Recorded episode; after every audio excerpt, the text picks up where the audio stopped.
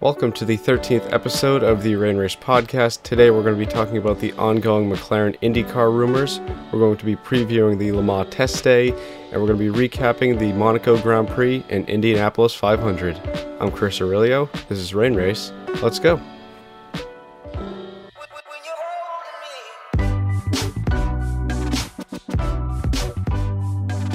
I'm joined here alongside Kevin Rollins, Hi. Not Kyle Cuthbertson. Again, um. I might have explained this before, but he's about as unreliable as a 2010 Peugeot 908 at Le Mans. Which are still running, by the way. All right, yeah, but we'll we'll just skip over that part. There goes that whole reliability thing. Oh well, there's his sub right there, uh, David Land. Yeah, yeah, yeah. I, uh, I James Hinchcliffe bought out uh, Kyle's ride. Uh, he's he's a Jay Howard, and uh, and I bought him out, so it's all good. That joke would be Alright. relevant if that had actually happened. I mean, you could have made a 2011 Hunter-Reay joke, but But that's the way soil outdated. I try to opportunity. be fresh. yeah, but it's fresh but inaccurate. So what are you gonna do? Here's a here's a new one. Um, so Kyle is as bad as Leena Gade, so we fired him and replaced him with David. now that's fresh. I think we're going to talk about that a little bit later. So, uh, starting off in the news here, uh, one of the few news stories to go over this week: uh, That's McLaren. like the biggest one ever. Yeah, McLaren with their ongoing IndyCar talks. Now, Zak Brown confirmed that they're eyeing an entry into the IndyCar series starting next season. Um, and he's also in Detroit this weekend. Also, I should have said this earlier, but I just want to explain why this episode is going up so late. Um, talk to my work. Uh, they, they got in the way of everything this week, and we'll continue to be doing that next week. So, um, Okay, but there there is a little bit of a caveat. It's not just Zak Brown. Uh, this has kind of been buried a little bit, but he's showing up with Gil de Ferran, who they hired in the middle of May uh, to quote unquote evaluate the program, which pretty much everybody in the know and the scuttlebutt around the garage was. That was pretty much confirmation that uh, McLaren is coming next year. Now, and also to kind of link it, remember de Ferran was Alonso's driver coach or one of them during his Indy 500 run last year. Well, that's a good segue, Kevin, because Alonso's manager is also going to be there with uh, de Ferran and Zak Brown at Detroit. I Let's also put saw. the pieces together, folks. I saw a thing on Reddit, I think, about a like a quote unquote secret meeting between Alonso and McLaren somewhere uh, in between Catalonia and Monaco. Um, didn't really pick up any details on that meeting, but obviously it adds a little bit of fuel to the fire. So obviously, Fernando Alonso is the biggest driver that people are keeping their eyes on for a potential driver entry next year if McLaren should end up in IndyCar. But also, I saw this on Twitter from the person who first broke the story, uh, saying Scott Dixon's name has been going around the paddock a little bit. So, No. what do you think about I, that one? I, I highly doubt it. I highly No, doubt it. you He's going to die before he lives, leaves Ganassi. That's I mean, Yeah, exactly. well, he almost did last year, keep in mind. Yeah, well, I, I didn't mean quite that literally, but yeah, I mean I, Scott Dixon, he's gonna get the Rick Mears treatment at Ganassi, like uh, Rick Mears has at Penske, where as long as he wants a job, he's gonna be able to have it. Now that being said, a Kiwi driving a Kiwi branded car, uh, but uh, certainly I think he would consider it. I mean, you'd be foolish not to, but um, I, I, if it's if it's a McLaren effort, at least for the first year, uh, especially when it's a partner team with with Rahal or Andretti, uh, it's going to be a one car operation at least for now. Possibly two if Alonso doesn't do a full time deal and just does Indy and a couple other the marquee events, which has kind of been rumored as well. Um, but I think it's only going to be a one car effort uh, in in 19. You talk about that partnership with Andretti and Rahal, and Kyle and I talked about this when they first broke this story back in the middle of May. Um, so right now it seems like again, should they enter? Nothing's completely confirmed yet. Uh, But it pretty much is. well, if It you're yeah, if you're is. you, then it is. So um, they're saying it would most likely be a partnership for the first season, like we've been saying, Andretti or Rahal. From what I've heard, it sounds like Andretti is front and foremost the primary team that they're trying to partner up with, and Rahal just kind of seems to be that team in the back that if some deal falls through with Andretti, they're always there as a backup. But of course, they already have experience with Andretti. Um, Zak Brown and Michael Andretti are good friends at this point uh, with the whole Indy 500 in 2017. Um, so I'd see that as the most likely partnership we see. And then they also talked about moving on to a standalone effort in 2020.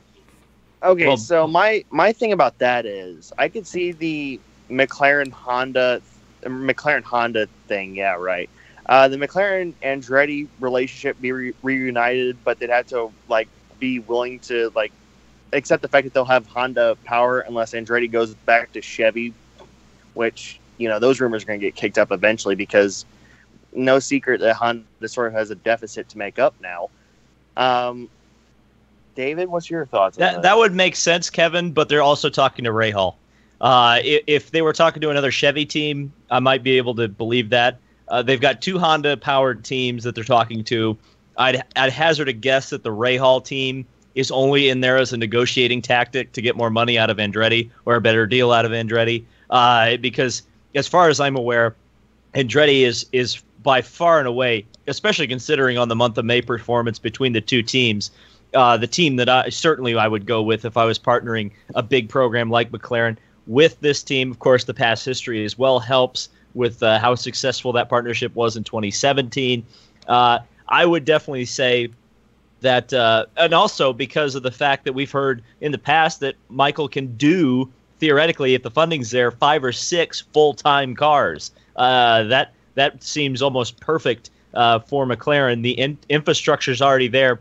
They've already only got to get in there and learn how to do it uh, for the 2020 season.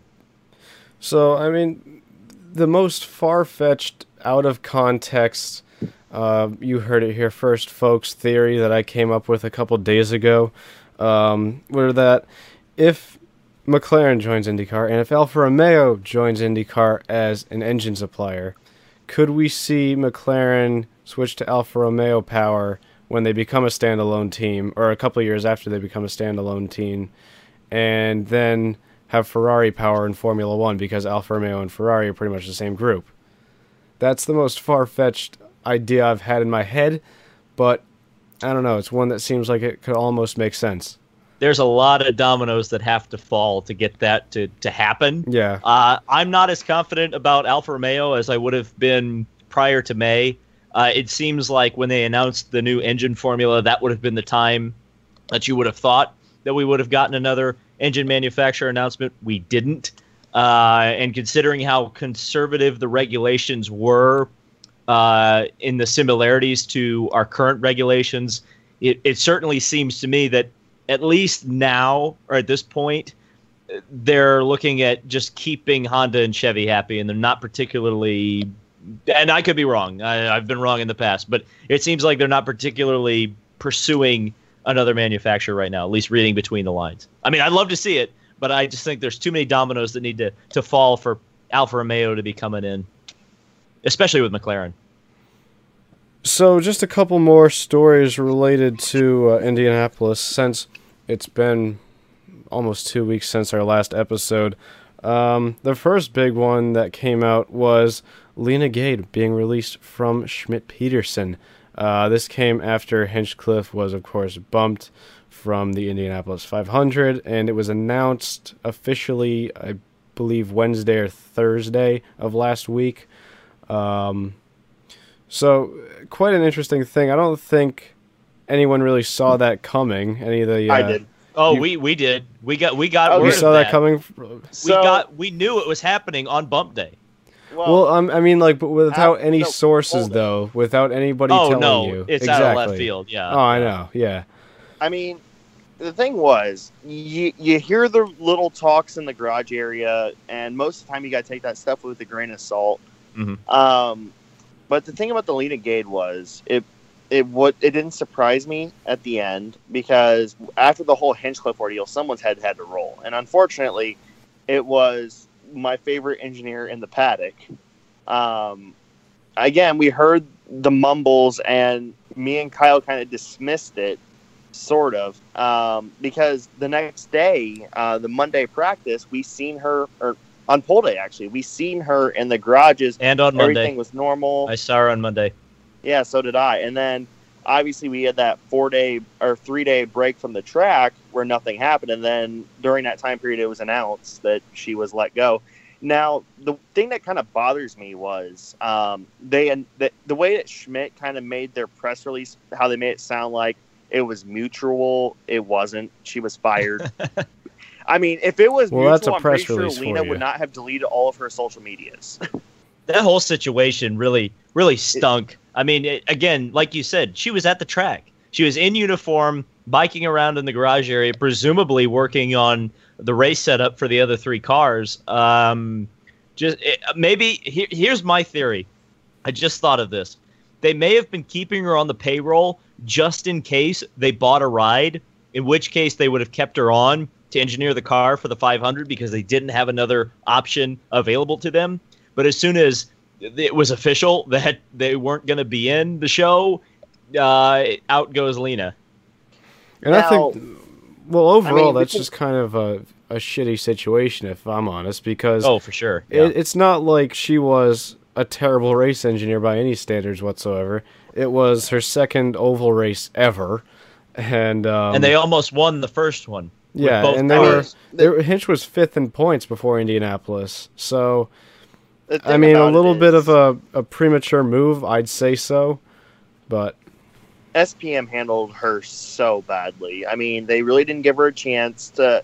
Here's the thing that with Hinchcliffe on bump day, I mean, there was a bunch of circumstances that could be to blame, and I mean, it was just a bad situation all around, and they really didn't give Leena a proper chance to show what she could do.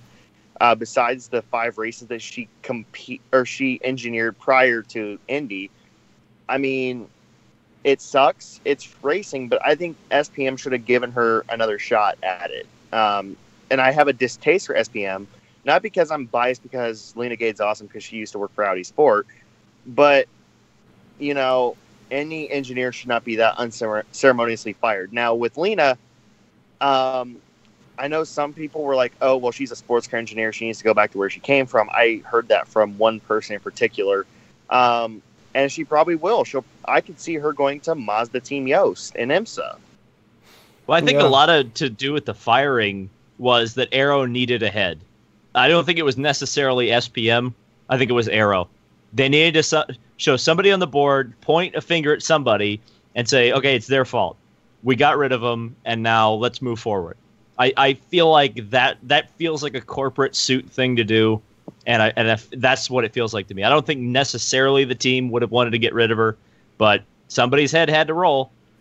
Uh, staying on the topic of Indianapolis here, uh, obviously we saw Scuderia Corsa with a phenomenal performance, especially in the uh, ending stages of last week's Indy 500, and they have announced recently that they're already committed to a 2019 Indianapolis 500 entry. So uh, I don't believe they said whether or not it would be with uh, Rahal Letterman or even like any partnership yet. Um, perhaps they It's could way go too on- early. yeah, It's perhaps they could go on that. as a standalone, but I think for them to already be committed to another year of Indianapolis 500 entries, it's just fantastic news to hear, especially this early on.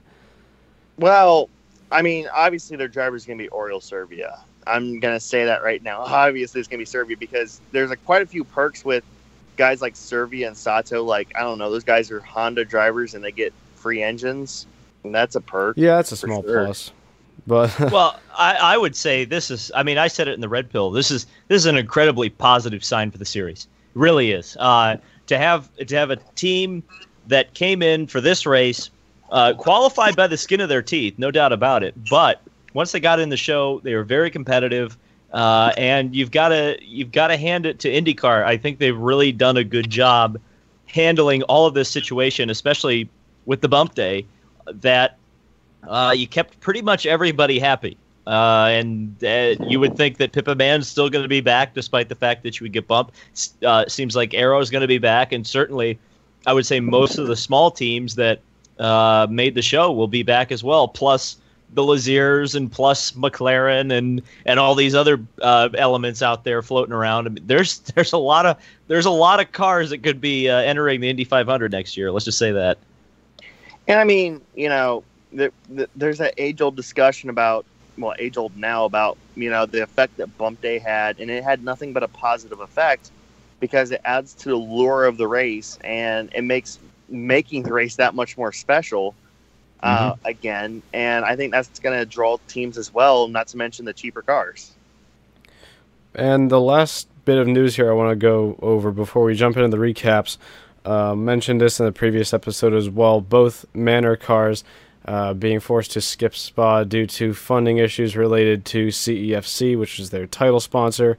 Well, the good news is that both cars will be on the grid at Le Mans, um, which is fantastic news to hear. There's a little bit of concern uh, during the Spa weekend whether or not they'd show up to Le Mans, but they are there for the test this weekend, and I can't 100% confirm this yet, but I've heard that they have a new title sponsor in the form of Baxi, which is a Chinese company, and they also sponsored uh, Jackie Chan DC before, I think, and also Signatech them when they were with they they sponsored Jackie Chan when they were partnered with Alpine in Yeah. 2016. Um, Um, so obviously that's that's great news to hear. We'll have all of the LMP1 cars on the grid for Le Mans. Also, there was um, some drama with the BR1 cars and uh, safety concerns, but all of them are committed to Le Mans at the current moment, which is obviously Mhm. fantastic to hear. Well, here's actually a little bit of an interesting note. Um, I was catching up on the news and stuff heading into the test day this weekend, and the BR engineering cars are technically going to be running illegally in terms of the stuff that they have on the car is not homologated yet. Well, it's the test made- day though, so I, I, it's not. You don't have to have all the parts homologated for the test day. I don't think. Yeah, but the parts that are not homologated are the ones that they put in put on the car to prevent them from flipping again. So they're waiting on approval from the FIA, which it will probably get granted considering it's a safety thing. So it's nothing really to, to worry about. They're definitely going to be on the grid with the updates. I, it, I just thought it was an interesting note. Yep.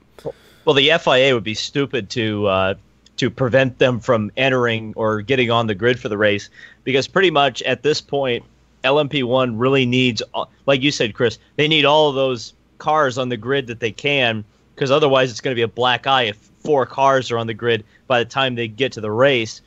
Uh, yeah, especially considering that everybody was was you know banging on about the death of this class in the in the winter, and now we're here almost at Le Mans. And it's what eight, ten cars. Um, Yeah, It almost looks more healthy than it did with all the hybrids in the class. And after Le Mans, it's supposed to be 11 cars with the second ByKolles. So, you know, And I really don't want to speculate about BOP and EOT. let, let, let's not. Before we get Let- into let's- lap I, I almost got Kevin going on that. So, I was um, one second away from making that. yeah, I'm gonna leave Okay. that to next week's episode. Kevin, yeah, don't even let's leave that start to the here. Le Mans pre-show. Well, no, let's go back a week to the to the recaps from Sunday, uh, starting off with the Monaco Grand Prix. Now, these two chumps were in Indianapolis at the time, and I was- watched a lap. We were, we were watching I watched one greatest- lap. Now, in our defense, we were watching the greatest race in motorsports that tops Monaco, the Daytona 500, any other stupid show that NASCAR can Wait. put on. No, I went to the Indy 500. I didn't go to the Coke 600. No, no, I was saying that we went to the greatest. I know. I. I was at the Indy 500. I wasn't at the Coke 600. I know. I Kevin, you're not the- picking you up on get this, are you? of course. Kevin, I was implying that the Coke 600 was the greatest race in the world Shame on you. Be- because it is, right? The Totally. Coke 150, 150, 150, 150. You mean? Oh God. Anyway, Yeah, I was in a B Dubs and I actually watched some of that race. I couldn't believe how much caution there was. hey, did you Seemed see like the there was a car spinning tonight? out. I saw the B, yeah, the B Dubs Twitter. That was hilarious. Oh my god! Hey, yeah. Oh Let's- yeah. they were let's- throwing shade at Wendy's. Let's. Yeah, oh, no. Yeah, they were saying a lot of other questionable things too, but Oh, were they? I just Oh, saw yeah. Wendy's. Yeah, let's oh no! Oh, let's no. steer off that though. Did they, did they go down the Roseanne path? Oh no! Well, a little more than that. Oh, a little I'll send you a than that. Oh, screenshot after this episode's over. But um, Um, but I uh, will. I will say this though. David's had his moment of fame at B Dubs. So Oh yeah, yeah. Oh, I forgot I could hack the TV. I should have done that.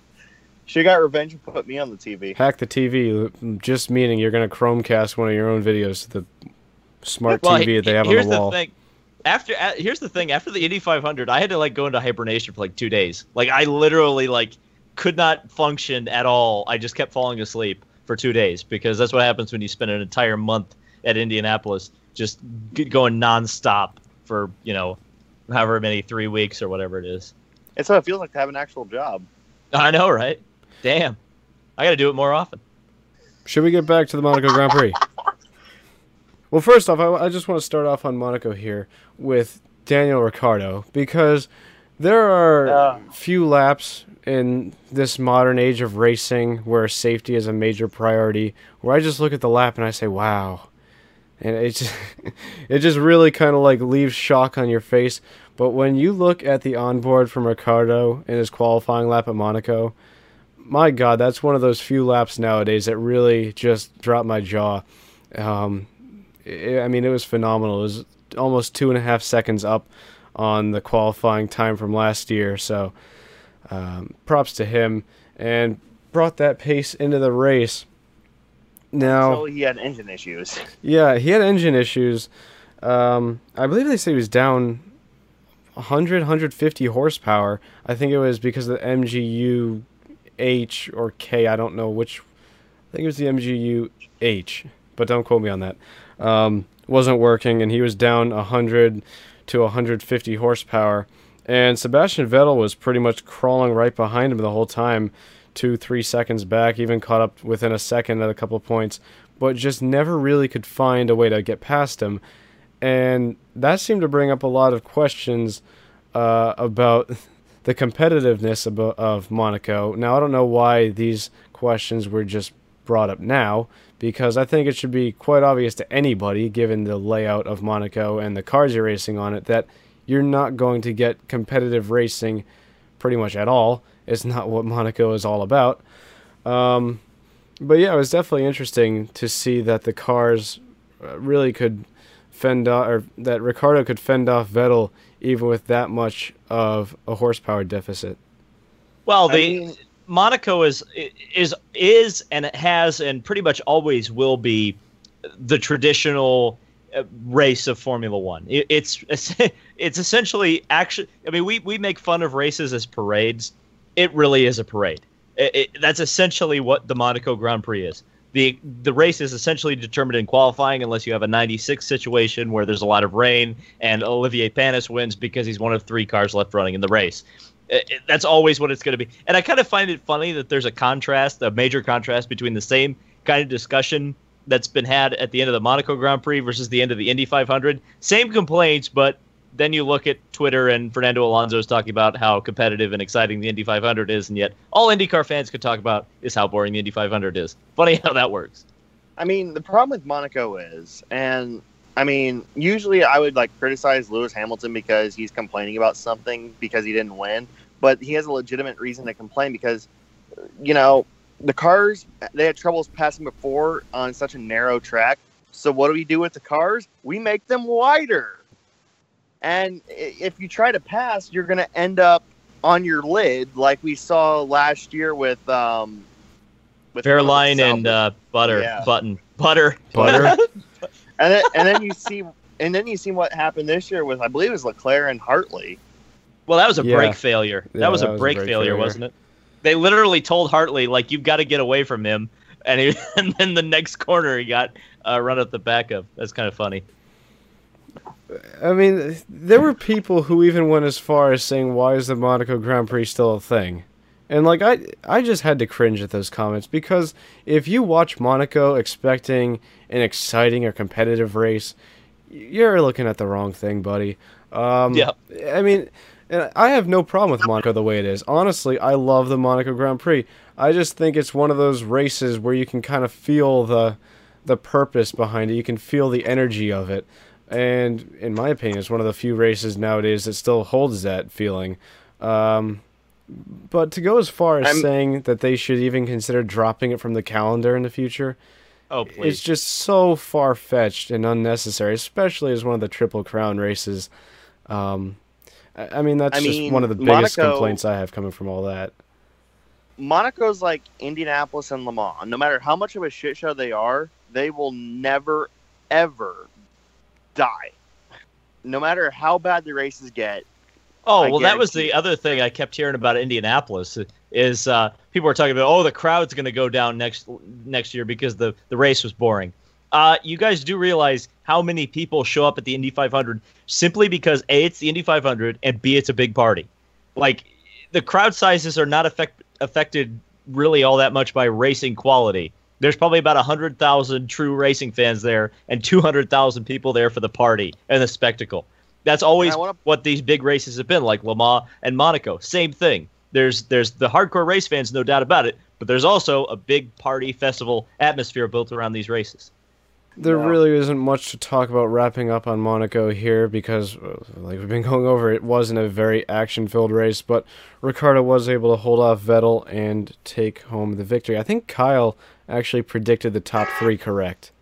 Um, Well, that was easy. He probably that, just cheated. He probably looked at the qualifying results and said, no, "Well, there you we go." did it, we did it before qualifying because we were uh, we knew that qualifying determines the results of Monaco, barring any major incidents. But uh, so yeah, we did it all the way before qualifying, and I think he picked the top three correct. I know he picked Ricciardo to win, so props to you, Kyle. Shame you're not here, waiting for your reason on why. But anyway, let's get on he's to asleep. what will definitely be the longest portion of this episode.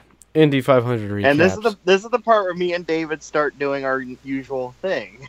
Oh God! yeah. I'll try to rein it in a please- little Yeah, bit. just please Watch my it. 39 minute rant on it if you really want me to go hard. Yeah. I'll try to. I'll try to keep it reined in. We'll start the ball rolling here. I'll just say that race from pretty much lap 30, I already felt an IRO 5 racing vibe there at Indianapolis because it was kind of the leader pulls out and you have some action, some battling going on behind, but nobody really could seem to pass the leader that much on track.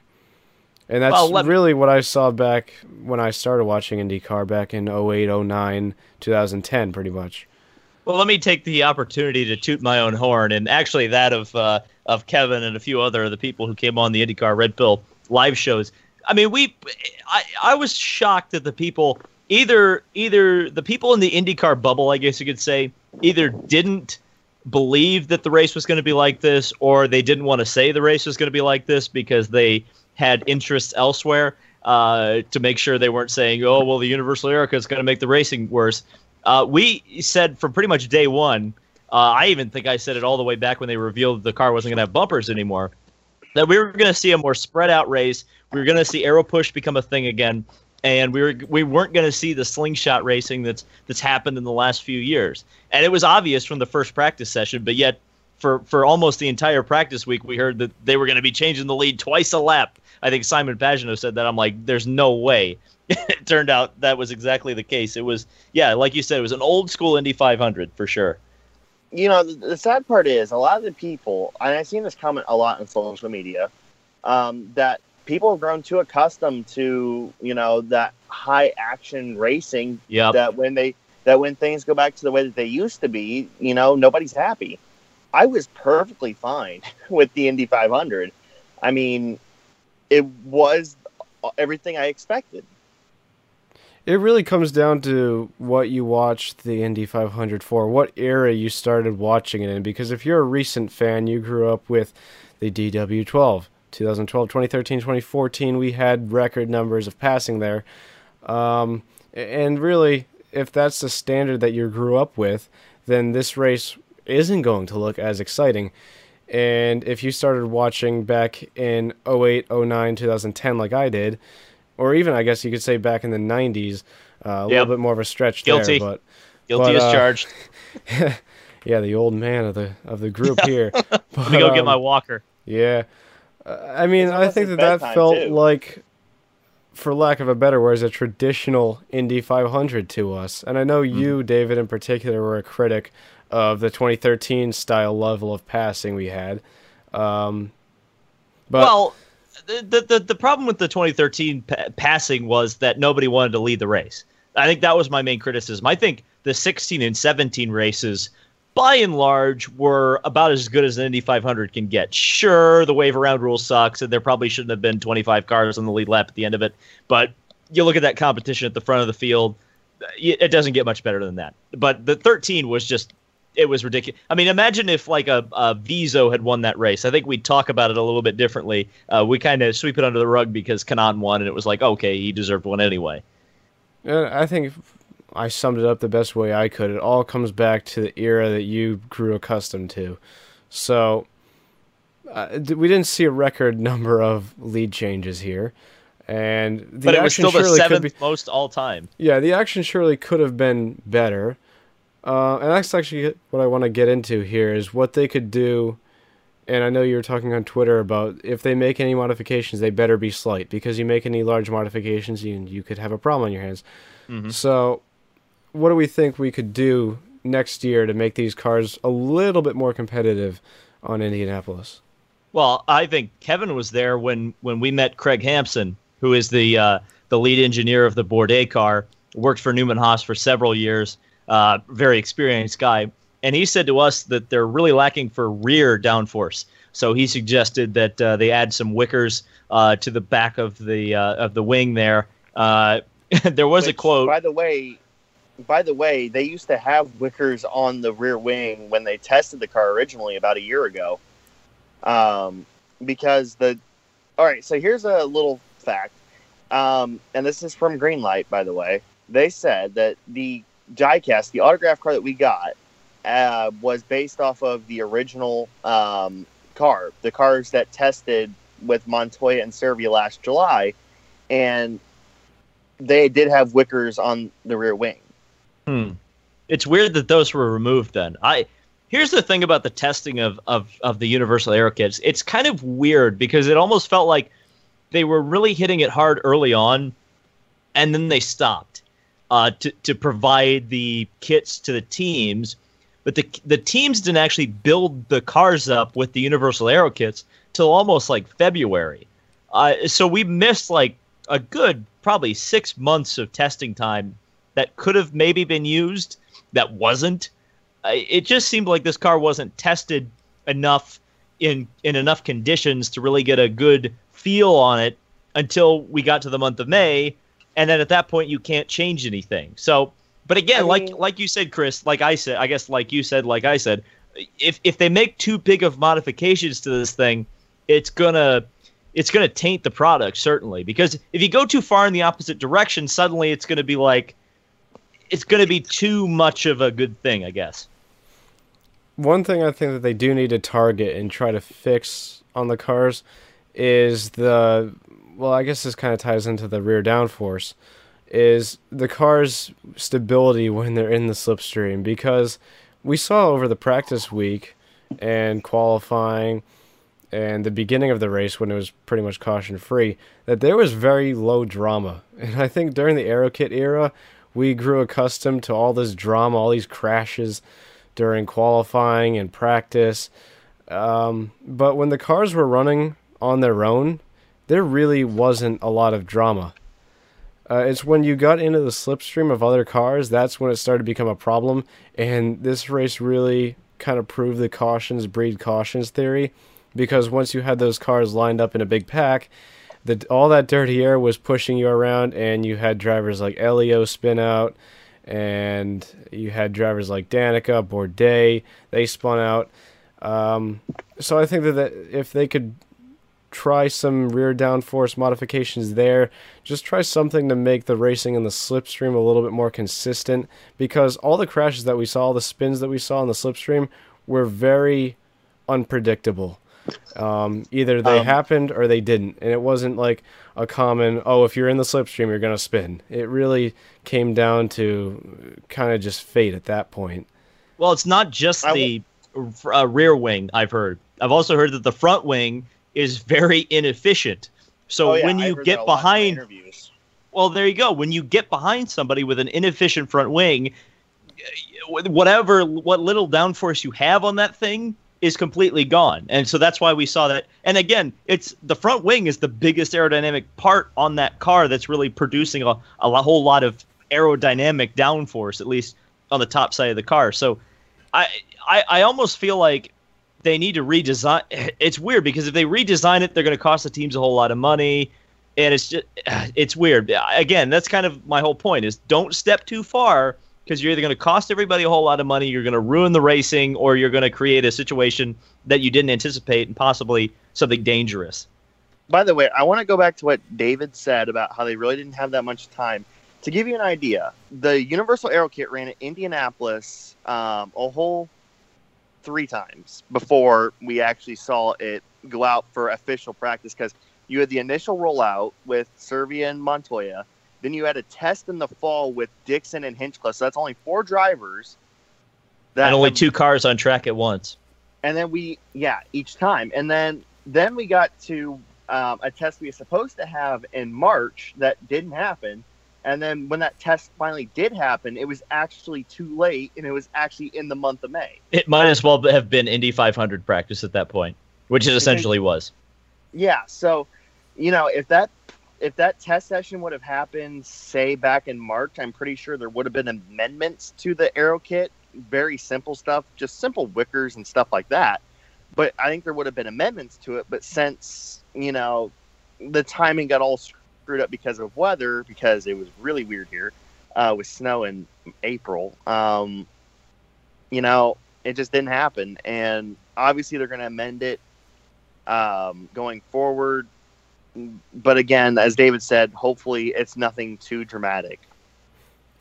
Just jumping forward to the end of the race here, um, it was pretty much shaping up to be a classic Indy 500 economy run uh, finish, like we saw in 2016, only pretty much on steroids because you had drivers like Oriol Servia up front for Scuderia Corsa, and you had Stefan Wilson leading with all the way up until like four laps to go, and you know my fingers were crossed. It was really looking like it could be a surprise winner again. Um, unfortunately, all of those guys uh, had to pit for fuel, um, but that race got really, really close to what could have been a classic Indy 500 finish for the books. Well, that's the thing that I, I I've kind of thought about this too. Is that like, sure, it's fun to have surprise winners in the biggest race in the world, but if it's a surprise winner every single year, it's no longer a surprise. Ha- having a Will Power win, well, yeah, sure, it's maybe boring to us hardcore people, no doubt about it, but at the same time, he's a champion of the sport, one of the winningest drivers, active or all time. Uh, he needed an Indy 500 win for his resume. So I can't really complain about it. Sure, do I wish that Wilson and Harvey and Servia had had fuel to the end so that Power would have had to fight them for the win? Absolutely. But well, hold on. You know, hold on. You said I mean, if every year it's a surprise you... winner, though. Sato last year wasn't really a surprise winner. He had pace all race long. Yeah, he was. He really wasn't. Yeah, though. he, he was, was, a surprise, a surprise from the per- from the perspective of not a lot of everybody kind of laughed before that. How soon we forget? Everybody Sato was a joke before last year. Everybody was like, "Ha he's the guy that crashed out in the last lap." He was almost like a Hildebrand, where that's all anybody talked about. They don't anymore because well, he won. Yeah, but Sato was mind, quietly fast was, that entire month, is what people sort of decide to. Sure, but yeah, so was so was Chris, Hildebrand that year. But Chris, here's the thing, though. The Andretti guys were pretty much. Oh, they said all month. I remember this. Oh yeah, Sato. He doesn't really fit in that well with the team. He's not really happy. Blah blah blah. And he really wasn't. He was really wasn't there with the group. You know, he was sort of cast off into the B team side of things with uh, Jack Harvey. You know, he was borderline B team there. Um, but you know, saying Sato wasn't a surprise is ridiculous. I'm just saying, a surprise winner to me, like I think Rossi is a clear example of that. Coming from what looked well, yeah, like it could have been Rossi, a disastrous race. No, by your logic, he was fast too. He set the fastest lap of the yeah, race no, but when he Sato won. never so. had any real issues that made you think, all right, he's out of this, he's done during the race in 2017. No, but he also no, didn't but... look like he was a race winner until the last 50 laps of it well, know, there you go. Like, if like, it if it didn't look like he was a race winner until the last five laps of it, then that would be a surprise winner in my opinion. But I mean, Chris, here's the logic we're trying to push to you though. Does Jack Harvey sound like an Indy 500 winner? no, no, he doesn't. You know, it could happen. but if he was running up front Sato. all race long, then it wouldn't really be a surprise. Sato was quietly up front during 2017. Yeah, but a surprise winner at the start of the race and a surprise winner at the end of the race is a little bit different because the race is like a symphony. It's like an opera. It plays out throughout it, and you know who the contenders are. Sure, uh, in the context of the race, uh, uh, Sato was not necessarily a surprise winner, but in the context of his career, in the context of the month leading up to that, certainly I think he was a surprise winner. Same with Rossi the year before. Uh, and that would have been the same thing for a, uh, certainly a Stefan Wilson or a Jack Harvey. Jack Harvey started on the last row of the grid. Uh, but by the same token, that also means that Alexander Rossi wouldn't have necessarily been a surprise winner if he had won from the back row, even though it's an unlikely victory. He's already won it before. He was clearly fast throughout the day and clearly fast throughout the month. Jack Harvey was not. You dig? All right, I, I kind of see where you're coming from, but whatever. Let's let's move on from this argument. You mentioned Rossi. I want to talk about. Chris is always no, you know what? I want to, uh, Kevin. That's not always true. Keep in mind, I said always. Uh, I want to talk about Rossi though because he started 32nd and finished fourth. Yep. We So- knew he wasn't going to stay there for so very long. two oval races. Well, I, I mean that's quite a given because he's Andretti, but we saw at Phoenix as well. He was the guy who was saying, "Oh, look at Rossi on the run." Indianapolis, look at Rossi on the run, and it's only the second oval race of the season. So this is a guy who, at the beginning of 2016, was admittedly afraid of ovals. So I, I think that it's proving at this point that he's one of the most daring oval drivers that IndyCar has at the moment, which is really impressive Oh, yeah. to see in only two seasons. I mean, you got a guy who had a Grand Prix pre- background, who was a basic nobody in IndyCar. Then he went out and won the Indy 500 on an economy run, and that gained his confidence. And now he is unstoppable. Well, that what a great era to be alive for, uh, I would say, because not only do you have Rossi, who is, I mean, by far, I, I it's weird because a lot of people, and myself included, talk up Newgarden a lot, but I think if you put him in equal cars, I think Rossi would probably beat Newgarden. Uh, I think he's Oh, probably easily. he's probably the most talented guy, not only in the series, but God, put him in a Mercedes and see what happens. You know, it's I think he's that talented, and and it's so fantastic to live in this era where we've essentially got like the new AJ or Mario. I'm not necessarily comparing them, but it's like we've got the guys who are the faces of the sport now. The Newgardens, the Rossies, the Rahals. They're here. They're American and they're contenders. And it's uh, it's it's it's going to be one of those things that will help grow the sport long term. Hopefully, they all stay. Yeah, and I forget who he's passing exactly, but it was in the short chute between one and two. Munoz. When, yeah, it was Munoz. And he just got Which is just so surprising. close to that wall. Yeah, teammate, you probably don't want to take yourself and him Well, out. and but- Munoz is one of the ballsiest guys too. So like Rossi out ballsying Munoz at Indy is is a pretty big statement. Pretty big statement. And also, I wanted to point this out earlier, and now is a pretty good time. Some of the people who are saying that this year's Indy 500 sucked didn't witness it in person, and they were relying on the sucky ass ABC coverage. Yeah. That was a big contributing factor to it. That's why everybody thought Davison was a move like like dangerous because they showed him twice on the broadcast. It was both times he got loose in turn three. Outside of that, he was running pretty competitively.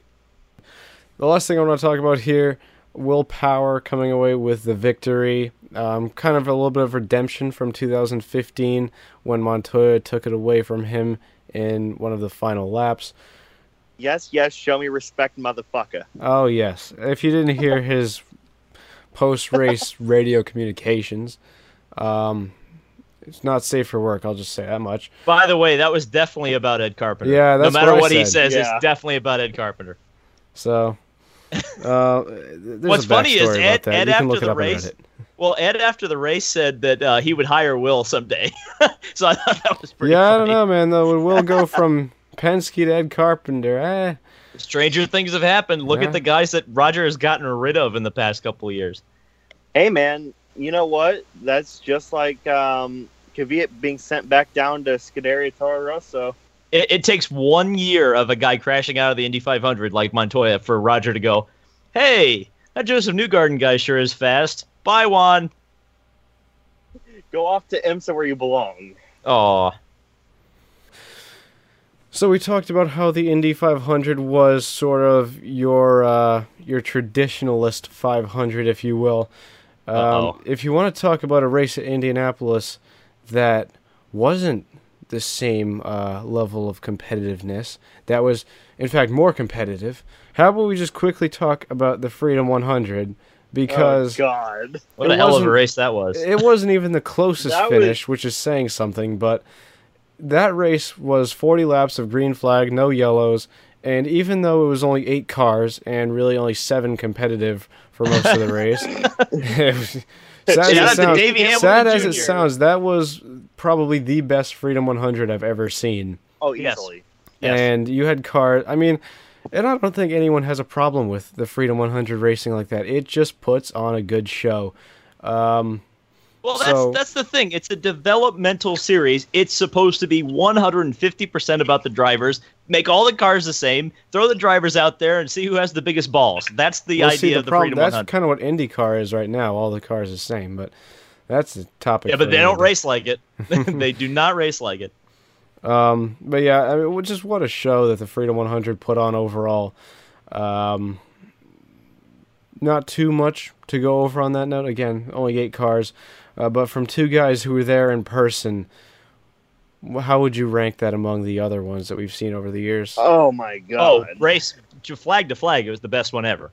Was the then we finish as close as it's been, or ex- as exciting as it's been? No, but I, you can't you can't deny the racing quality. I mean, that was just spectacular and such respectful driving too. There was only maybe a couple times where I was like, "Oh boy, they are gonna wreck it," because they're a bunch of you know very high T teenagers out there running into each other. But no, they, they were very respectable most of the time, and it was uh, it was a it was a hell of a show. Well, the You have, a bunch commentators. of, you have a bunch of teenagers that are trying to get next to the Cooper Tire girls. Yeah, that's true. That's good incentive. That's good incentive. that would that explains why Herta drive drove like he did at the freaking Grand Prix. But anyway,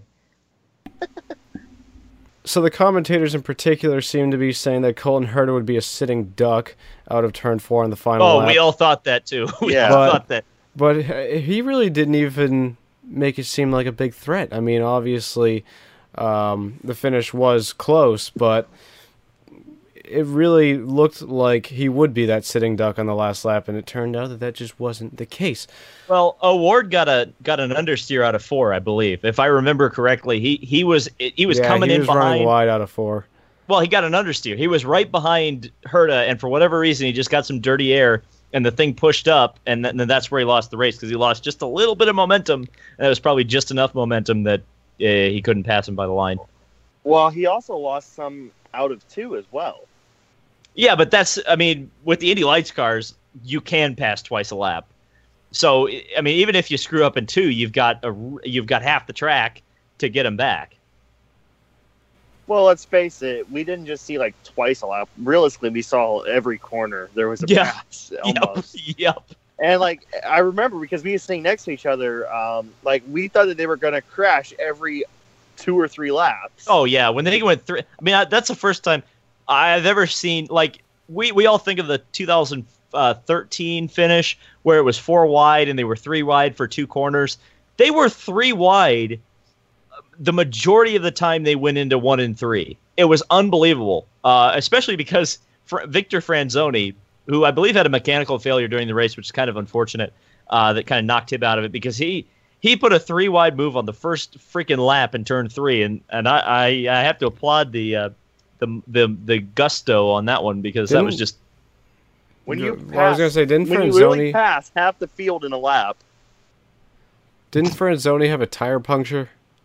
I don't know. We did we couldn't really tell. I mean, we were kind of far down in turn one, so it's kind of hard to see the pit lane. I all, mean, all I know is he came in and out of the pits a couple times. Yeah, that's 'cause they were Yeah, trying not to go a lap allowed- down because they were hoping for a caution to come out, but it never did. But Which um, allowed our new Lord and Savior Davey Hamilton Jr. to finish up in seven. The uh just ending off this episode here, just what we have to look forward to. The Le Mans test is this weekend, so this is where we can see the first uh, true indication of what the pace will be for Le Mans, or not, or the opposite. If you want to not show your pace in sandbag, here come the names. Um, Toyota. Oh, All right, I thought let's Kevin was going to say another team in particular, but all right, we're not going to go there. Uh, Um, Corvette, Corvette, and Toyota. They're sandbagging already. Are there going to be three Toyotas this year or just two? two. Oh no! They don't need a third one. Boy, I, I I'll tell you what. Uh, here's a hot take. That's a mistake. That's a big mistake, and Sweep they the will pay for it. That's a big mistake. Is that is that your expert opinion there? That's Mr. my David? expert opinion. There, that's a big mistake. You, they Well, couldn't even win the race. They couldn't even win the race last year with three cars, and they think reducing it to two is a good idea. Big, big mistake, Toyota. You're gonna pay for that one. Okay, so let's put last year versus this year in perspective. Last year they were battling the Porsches, and we've seen what happened with the three cars, how they virtually all died in the same hour. Two of the three cars got hit by lap cars, though. I mean, that's all it takes. That's all it takes. Um, no, only one of them got hit by a lap car. The the eight car had a hybrid failure. The reason that they finished as far down as they did, which was seventh, was because the Porsche guys had the same issue. They went on to win the race because they replaced it in such a faster time.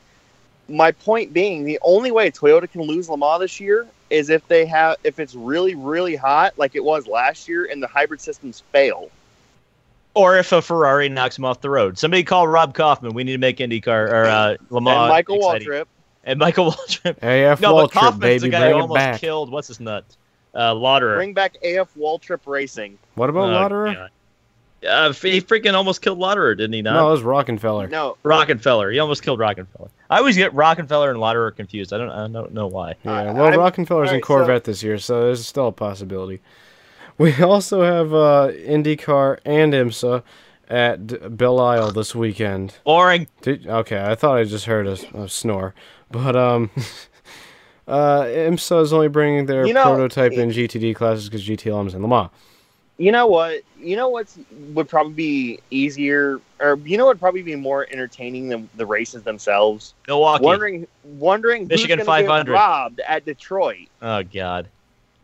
Kevin, the only Detroit. recent drivers that have gotten robbed were in Indianapolis. Or Monaco. Or no, that was Mexico. That was, That was, uh, uh, no, it was Brazil. No, it was Sao Paulo. Yeah. But Man, Bernie Bernie Ecclestone got beat up one time. hey, that sounds like an F1 race. F1's going to uh, Montreal next weekend, so we'll keep Oh, you the French posted on Canadians. Montreal. Uh, and the big one, Le Mans, is in two weeks' time, and I'm really hyped about that. So we'll have a whole barrage of Le Mans content coming this month. Might even end up doing a couple more of those extra episodes uh, before Le Mans. And we hinted at a special with Ricky Taylor. However, my work got in the, into the way of that. And then Kyle, And like I said, has also been really unreliable. So that might not happen before Le Mans. So we'll keep you posted on that because he's obviously a very busy guy at this time of year. I mean, it'd Um, probably be more interesting after Le Mans because we had we could debrief with him about it. yeah. Just, just hope he doesn't uh, do the th- same thing his brother did last year, because then he'll be in trouble. Oh no. Oh, Hey. Man. Oh, Hey. Um. but hey, Rockenfeller's back at Le Mans for the first time since 2012. Yep. Call up AF Waltrip. anyway, do you Which two AF, have? that was the last time AF Waltrip raced at Le Mans too. yeah, they weren't Yeah. invited to the party anymore. Brian Vickers. Well, Vickers. okay. I mean, let's face it, they were the ones that drove a flaming Ferrari down pit lane. oh, that's right. I forgot about that. Yeah, that's a big no-no. yeah. They probably That's burned that- out of their pit every uh, every lap too. They I backed mean, up on the like pit this, lane. That's that bur- running a burning car down the pit lane and then refueling said car. um, Well, it works in That- NASCAR, man. Just duct tape to some bitch. you know, that's about as effective, uh, or that's about as that's about as applauded by the organizers as reversing down the pit lane. Well, that's what I said. that You know, Toyota did. get get the duct tape out, reverse down the pit lane, burn out, do all that fun stuff. you know what we Be should like do? Zach Beach. There's been a lot of banter going on here, even though I s- hope that that wouldn't happen. But we should just do a thing for everyone who made it this far into the episode. Here is that Simon Pagenaud uh, interview that Kevin got after Indy 500 qualifying that we promised last week. But of course, I was busy and Kyle wasn't available. I was gonna say you better use that. So there because you I go. drove. We're gonna put it right here, right now. So we're here with IndyCar driver Simon Pagenaud, um, who is definitely one of the guys to watch coming into this weekend. So you guys got into the top nine. You held the pole for quite some time. What was that feeling of nervousness like? Uh, very high. It's uh, two days of uh, high stress. Qualifying is definitely um, one of those most stressful moments in uh, in racing all around. Uh, my whole life has been uh, about racing, but this moment in Indy is just very special. So getting the pole was um, at first was incredible, and uh, I really hope we could keep it. But uh, Carpenter did a better job and, and got it. And obviously, you guys weren't really the favorites because you have a hometown guy going up against, you know. Um, but overall, though, you got second, which is something really impressive. So, how does the car really feel to you? How does it translate from the old Chevy Aero kit from last year? It's a good question. Uh, the, the new new Aero kit is a lot more um, edgy to drive. Um, it's it's a little bit more difficult to follow in traffic. It's a little bit more tire wear. It's a lot more driving involved, uh, which I love. I'm very excited about it. It's it's more important to get the car well balanced, um, and uh, and on Sunday it's going to be very difficult to. Um, to be the best you can be, so um, so yeah, I'm I'm looking forward to it. I think it's going to be a great challenge. Um, have you had any had have you had any Code Brown moments yet this month? No Code Brown this month. No, uh, I've had a few in Phoenix, but uh, not here yet, so uh, it's been pretty smooth sailing. And um, your little autograph battle with Josef Newgarden, how how's that going for you? Well, I think it's going really well. I think um, I think it's pretty much the end of it. I think we've escalated to a whole high different level, I would say, and, and I, I think it's pretty much over. So I guess I won, but uh, Josef uh, told me he was done with it. So uh, it was fun. It was uh, one of those things that was very organic. We didn't uh, really calculate anything, and nobody got really involved except us, and that was really fun. Um, how confident do you feel with your car going into race day? Because you got time to practice uh, with the race setup. Uh, do you feel pretty confident? Yeah, tonight I think we, we just practice uh, last practice before Friday Carb Day, and I thought we're pretty strong in traffic. Um, obviously, we're starting up front, so that's going to help. Um, we need a little bit more front uh, grip to, to make it even better, and, and I think we can find it. Okay, cool. Thank you. Thank you. Hope you enjoyed that one. Um, kind of randomly placed and out of context and out of order because the Indy 500 already happened. They're all in Detroit right now, but we had to get that out there because Kevin drove out of his way to get it. You know, if you'd put those up separately, that would have been. I'll just a put cool it on thing Twitter to- separately, but I know, but you should have put them up as soon as you got access to the file. I'll just like Simon Pagenaud interview. So that's going to wrap it up for this episode of the Rain Race podcast. Thank you for Kevin. Thank you to Kevin for joining once again. Thank you to David for subbing for Kyle. Yeah, look at that super Kyle sub. Just call me Roberto. Moreno. Absolutely. And we'll see you uh, hopefully again on Monday. We'll be recapping Detroit and the Le Mans. Boring. test, all that good stuff. Hope you all enjoyed this one, and we'll catch you in the next one.